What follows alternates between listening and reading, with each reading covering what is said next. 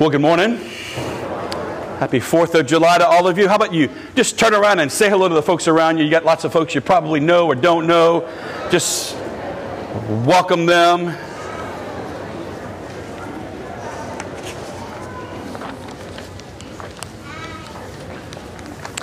Joy for us to be. Hey, hey, how you doing? Good to see you. Awesome. Again, happy 4th of July to all of you. We are here this weekend to celebrate many things the island, family, the gift of um, our beautiful um, um, culture here in South Louisiana. We're also here to celebrate freedom in many ways as we anticipate the 4th of July tomorrow. And the question for us is what will we do with that freedom? And as we peer into that question, what will we do with that freedom? I want to walk us through a little Bible study today that centers around three things. It's going to be four numbers, two quotes, a little boy with a map. All right? So we're going to look at three things today, right? Numbers, quotes, and maps. Look at four numbers, two quotes, and a little boy with a map. If you want to follow me along, I'm on page 10. If you have a bulletin, if you don't, just kind of follow me as we kind of tell the story today. Page 10 as we begin the Bible study. Let's begin as we go to the Old Testament today. We just heard Jesus in the gospel today. He appointed 72. There are going to be four numbers that are important for us. Here are the numbers 1, 3, 12, 72. One more time, the numbers that we're going to talk about today are 1, 3, 12, 72. Say that with me. 1, 3, 12, 72. One more time. 1, 3, 12, 72. It's the key that unlocks the gospel for us today. A lot of things you don't understand in the gospel, it's because they're Jewish. And when we appreciate our Jewish Old Testament history, things make sense. Those numbers, that 72 people that Jesus appointed, corresponds to the Old Testament because in the Old Testament, when God set it up, when God was forming his chosen people, there were four numbers that he used to lead his people 1, 3, 12, 72. There was one person, Moses. Moses was appointed by God to lead his people out of slavery into freedom. One person, that's Moses. Moses had around him three men. One of them was the leader, that's Aaron, but Aaron had two sons. His two sons' names were Nadab and Abihu.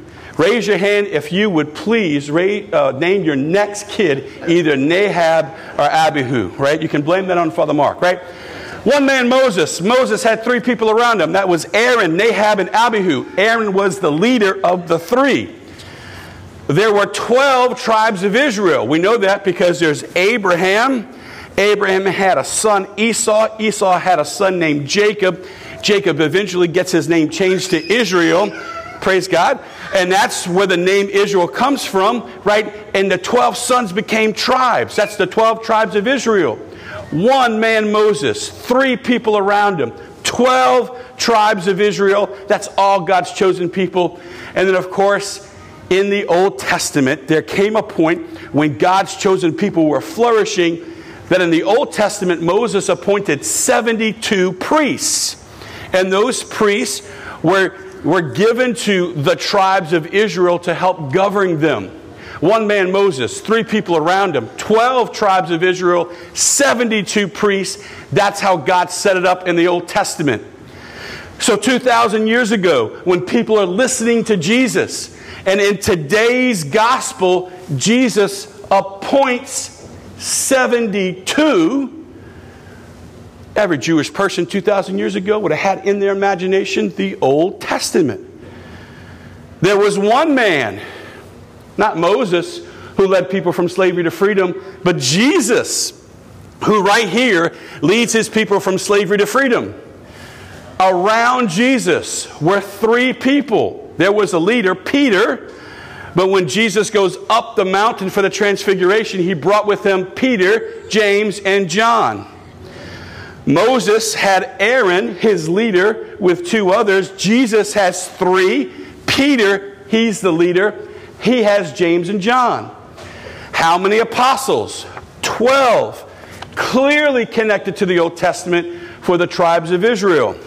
Jesus was the one, he had three, he appointed 12, and today he appoints 72. First key to understand the reading today is four numbers 1, 3, 12, 72, corresponds to the Old Testament. In the Old Testament, God set it up where his chosen people would be governed by the priesthood. Jesus in today's gospel is establishing a new priesthood. And he's using the number of 72, which corresponds to the Old Testament, to get that in the imagination of those who are listening to him. Three keys today to understand freedom. I said there would be numbers. We just talked about the numbers. I said there would be numbers, two quotes, and a boy with a map. Let's talk about the two quotes. That's going to be on page 11. When I was in college, I spent a summer. Uh, I worked offshore on the oil rigs as a galley hand every summer, but I came home early one year to go to Europe. And as I was exiting Dachau concentration camp, there was a big sign on a wall. And the sign on the wall said, Those who are ignorant to history are bound to repeat it. Those who are ignorant to history are bound to repeat it. It's important for us to know history, not because we are historians, it's because we're humans. And when human beings understand history, we learn from our mistakes and we don't repeat them. And here's what I can tell you human beings have been doing the same thing every 500 years. I was a history major in college, and there is a philosophy behind history that's called the myth theory. What that means, don't think about myth as fake. Myth in history refers to an epic seismic event that changes the course of history. Usually, what happens is this for about 250 years, the momentum of that event peaks. And then, after 250 years, people forget about what happened. And there's usually a downward slide for 250 years. Usually, in the valley of that downward slide, a new epic event happens which changes the course of history. Look at history in 500 year blocks, and within that block, there's the uptake for 250 years, and there's the downward spiral of 250 years. And that's been happening over and over and over. For example, if you look at the history of God's chosen people on the bottom of page 11, for the first 400 years of God's chosen people, there was no defeat. There was no, there was no, no struggle. For the first 400 years, from Moses, 1400 BC, to 1020 BC, Moses and the priesthood governed God's people. And, and God set up like that. God said, I want you to be governed by people who are going to listen to me. But Israel didn't like that. Israel said, Well, we got people over there, they got a king. And the people on the other side of us, they have a king. And the people over there, they have a king. We want a king. God says, I don't want you to have a king. And Israel said, I want a king. God says, You don't want a king. God's chosen people said, No, we want a king. So said, God said, I'll give you a king. Year 1020 BC, Saul, named the first king of Israel. 500 years after that, E4, Israel is enslaved to Babylon. Because it usually takes about 250 years for things to get where they are forgetting, and then we slide down for 200 years. It's right there, E4, 500 years after God gave them a king, about they're already enslaved. And then about 500 years after that, right before Jesus, right, they are desecrating the temple of Israel. If you just look at the Old Testament, every 500 years, there is an uptake, and then things slide down. Look at the history of the Roman Catholic Church, the history of Christianity after the Old Testament, right? About 500 years after Jesus ascends in the 6th century, humanity was at one of its lowest and darkest points. This is what sent Benedict to the desert, and he founded the monastic movement. About 500 years after that is the Great Schism the split in the Christian church, first time it's split between the East and the West. 500 years after that, the second split happened. It's called the Protestant Reformation. Y'all, I'm telling you, you can look at history. I'm telling you, every 500 years, something happens. And it usually happens in 250 year slides. You go up for 250, you come down from 250. Every 500 years. Now, the good news is that some of the greatest saints in the church have been born in the valley. Benedict of, of Nursia, who, who founded the, the monastic movement, St. Ben's, that co- the monastery in Covington, that's named after him. Francis of Assisi, born in the, in the darkest time in the church's history. St. Ignatius of Loyola, born in the darkest time in the church's history. They say that you know that you're in the valley where things are hard when you see someone whose life is so radical that even the non Christians start paying attention. Like a little woman in India named Mother Teresa. Every 500 years, humanity does the same thing over and over and over. Flip the page.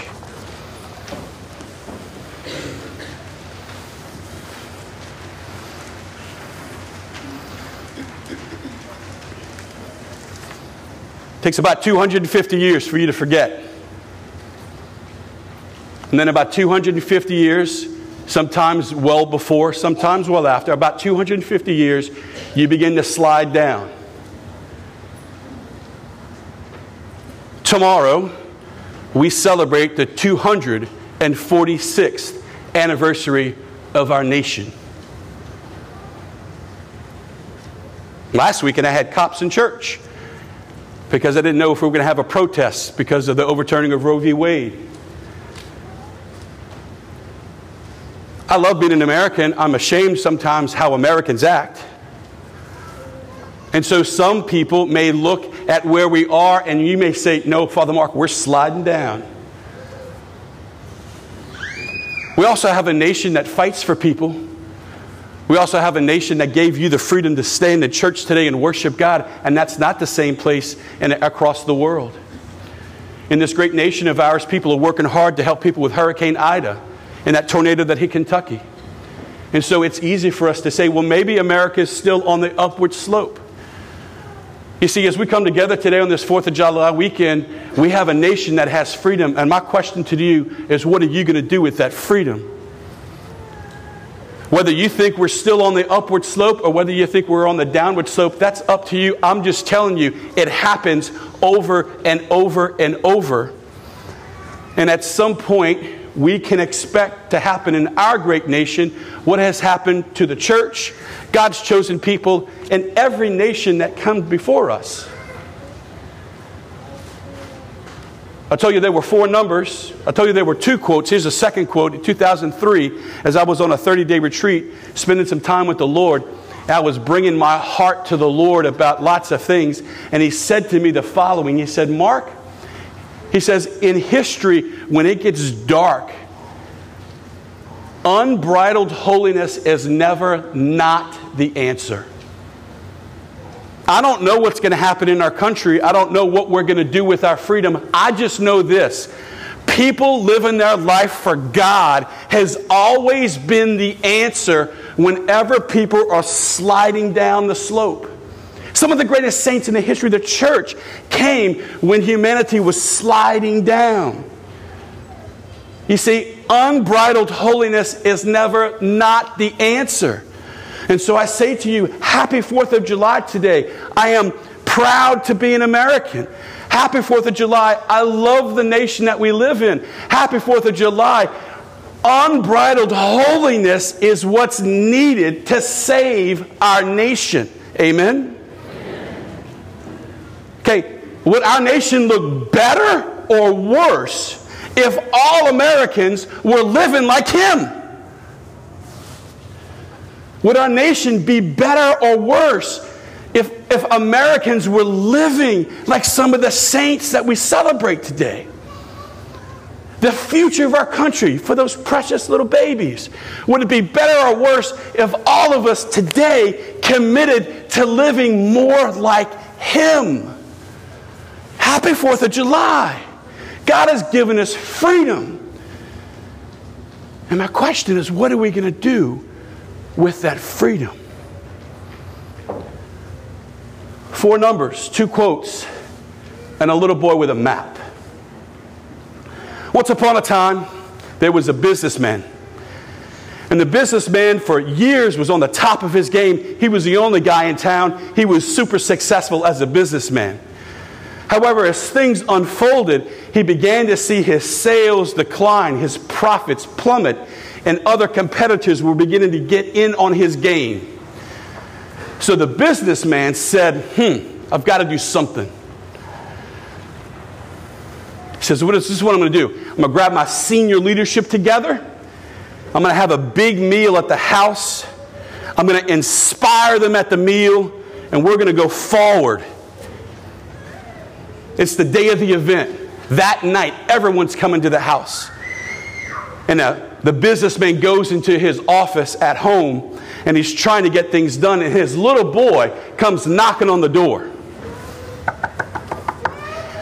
He opens the door, the little boy comes in and says, Daddy, I want to play. The dad says, I don't have time to play. Close the door. Five minutes later, the door opens. Daddy, I want to play. And the dad says, I don't have time to play. Close the door. Five minutes later, the door opens. The little boy comes in. The dad says, I'm never going to get out of this grabs a magazine on the coffee table in his office, and gives his son a picture of a man.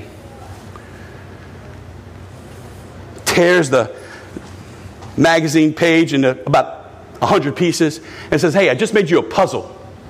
Go ahead and put it together. The little boy goes off and comes back to his dad's office three minutes later. And the dad opens the door. And the dad says, well, How did you put the puzzle so fast together? And the little boy says, I took the puzzle pieces that you, you had, and on one side there was a picture of a man, and on the other side there was a map of the world. He says, So I put them together at the same time, and I realized that if I got the man right, the world would be right.